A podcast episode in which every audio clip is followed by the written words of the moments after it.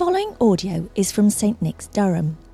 As a church, we exist to love God, love people, and love Durham.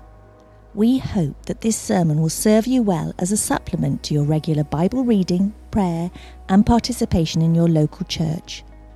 For more information about St Nick's Durham, directions or resources, please visit stnicks.org.uk.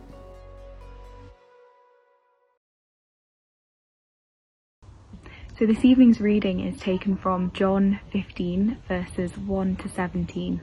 And I'll just give you a moment to find that in your Bibles.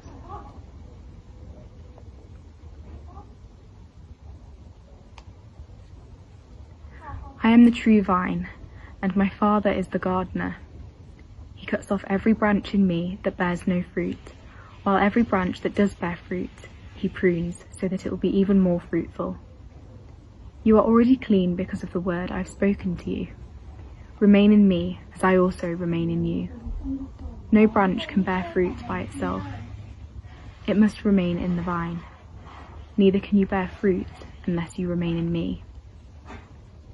I am the vine, you are the branches. If you remain in me and I in you, you will bear much fruit. Apart from me, you can do nothing.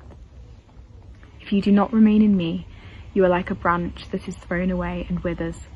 Such branches are picked up, thrown into the fire, and burned. If you remain in me, and my words remain in you, ask whatever you wish, and it will be done for you.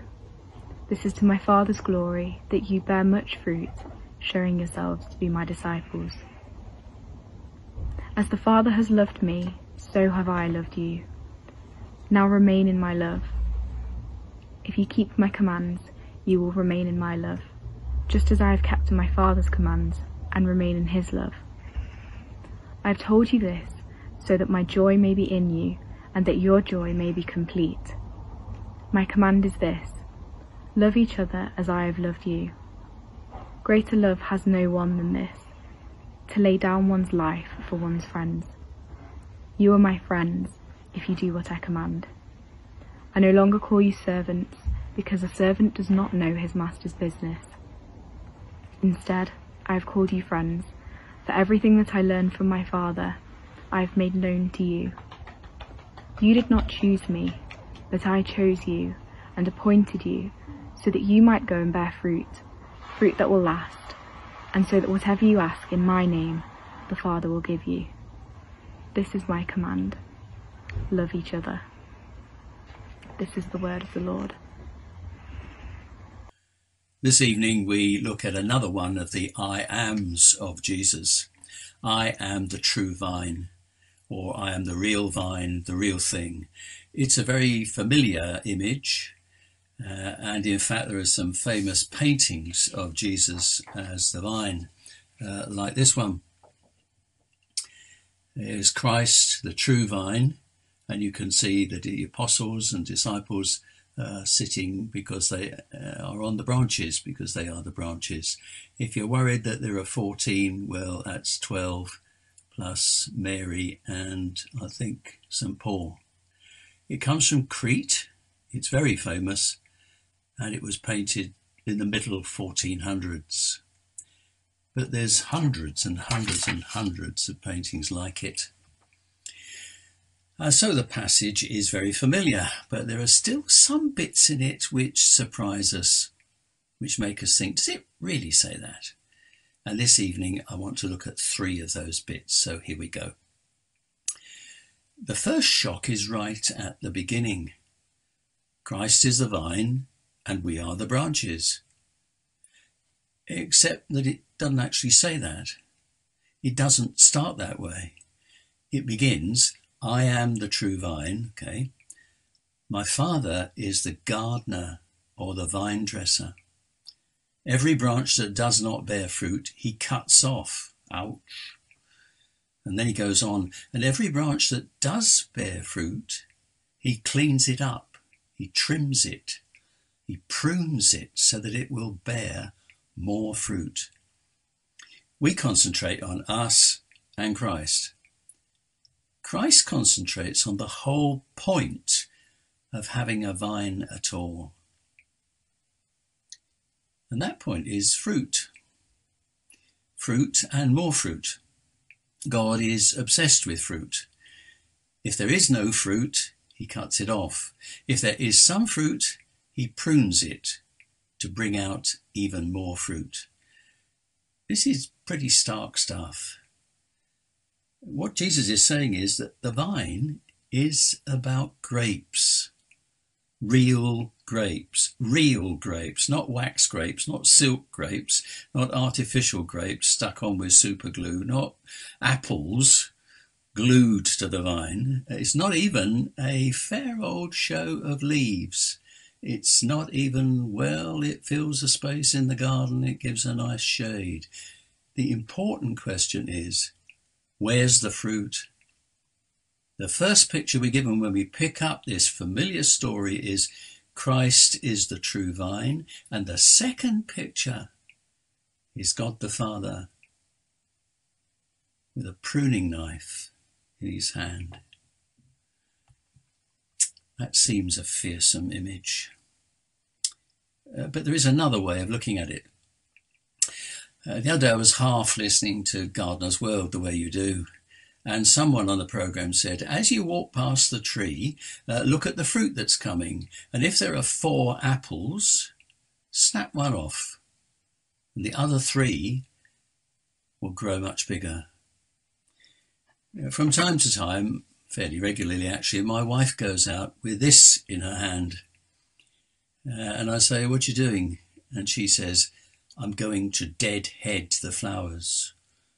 It's terrifying. It's like something out of a movie, a horror movie. But she knows that deadheading the flowers is the way to more growth, more flowers. And God cares passionately about growth. There's an image used by Sister Ruth, who's a Carmelite nun, in a book that she wrote on prayer. She says that our relationship with Christ is like a deep river flowing deeply, silently. And on the surface of this mighty river, there flows a myriad of sticks and leaves and bits of straw. And this flotsam is not the river, but it is carried along by the river.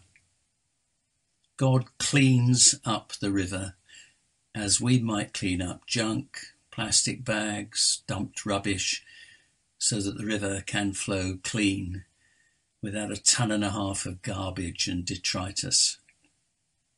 Jesus is the vine. God has a thousand ways of cleaning up the garbage which is carried along in our lives. And where he cleans, growth follows, more fruit. Uh, let's move on to the second shock surprise. Jesus says, If you remain in me and my words remain in you, ask whatever you wish and it will be given to you. What? Anything? Whatever I wish? And verse 17 underlines this. The Father will give you whatever you ask. And you might be thinking, well, that's not my experience. I think this word of Jesus shocks us because we have a distorted view of prayer, which says prayer is asking for things. We put our requests on a slip and we hand it in. And if we're lucky, we get back what we've answered for. And if we don't, well, better luck next time. I was reading recently a very funny account of God and Aston Villa. As the last match of the football season drew near, Aston Villa hung precariously over the abyss of relegation, the shame of being kicked out of the Premiership and going down. Now, whatever is the godly supporter of Aston Villa to do? Well, of course, they prayed. They prayed like mad that Villa would stay up, they would survive, and they would stay up in the Premiership. And they did. God, the Aston Villa supporter, did the business. And Bournemouth went down instead. Not surprised. God is clearly not a Bournemouth supporter. This wonderful example of super sophisticated theology was corrected by a comment in the newspaper made by Aaron, our vicar, and he writes, Prayer is not some contractual bartering process with God, as if he was a cosmic vending machine dispensing selected solutions to our particular woes. And he's right. When we read carefully what Jesus said, we notice if you remain in me and my words remain in you, then ask whatever you wish, and it will be given. And later on in the passage, the Father will give you whatever you ask in my name.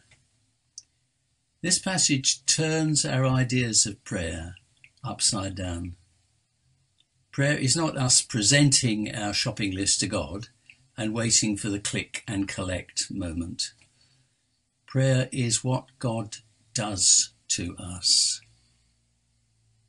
He takes possession of us and he shapes our prayers.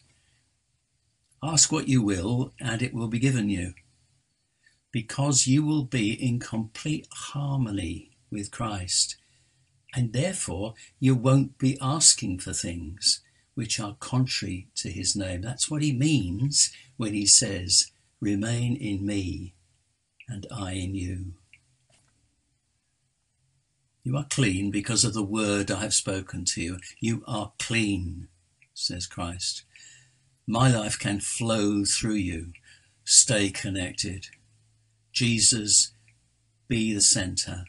Be my path. Be my guide.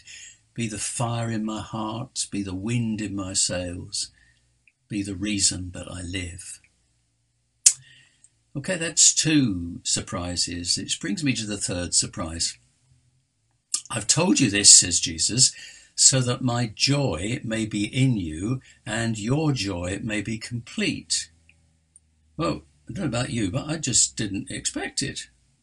The promise is that our joy will be complete, that is, fullness of joy. Christ's joy will come bubbling up. This is not something that you have to turn on. It's not, I am a happy Christian and I will rearrange my face into a rictus, which will be a ghastly imitation, a terrifying parody of a smile. Hmm.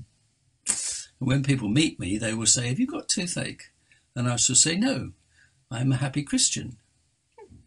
Can't you see my smile? What Christ promises is not a superficial jollity. Of course, sometimes it will show itself in happiness. It will break out in laughter. We need to remember that this passage is about the vine and the grapes. And the point of grapes, the whole point of grapes, is that there should be wine. As the Bible says, it's wine that gladdens the heart. But the essence of joy is something deeper. It's, it's serenity a sense of stillness. It's instructive to watch a couple who are deeply in love.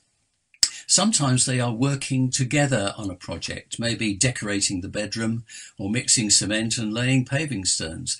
They don't say much unless it's about the work. Has this wall had a second coat of paint or not? But at the end of the day, they will collapse in exhaustion and deep satisfaction. Job done. Joy is complete. Sometimes it's different. Now they're talking to one another, and you notice they are facing one another and they are sharing how they feel. The conversation is personal and deep and honest. The words build each one of them up and way below the surface, their joy in each other is complete. And sometimes they just sit with each other. Very little is said, but the silence is not awkward, not embarrassing. And suddenly one will say, um, four down, 12 letters, impossible to enter. And the other one will reply, hmm, impenetrable. And it goes quiet again. And this too is joy. And in their silence, joy is complete. Working together, talking together, being together. Joy can take many different forms, but they're all a picture of what Jesus meant when he said, Remain in me and I in you, and your joy will be complete. So take this passage, uh, very familiar, and open yourself up to God's tidying up and cleaning up your life. Open yourself up to letting Christ take over and shape your prayers. Remain in Christ and Christ in you, and in many different ways your joy will be complete. Stay connected. As the song says, Beautiful Saviour, wonderful Counselor, Fountain of Delights, Star of the Morning, all my days I will sing this song of gladness. Amen.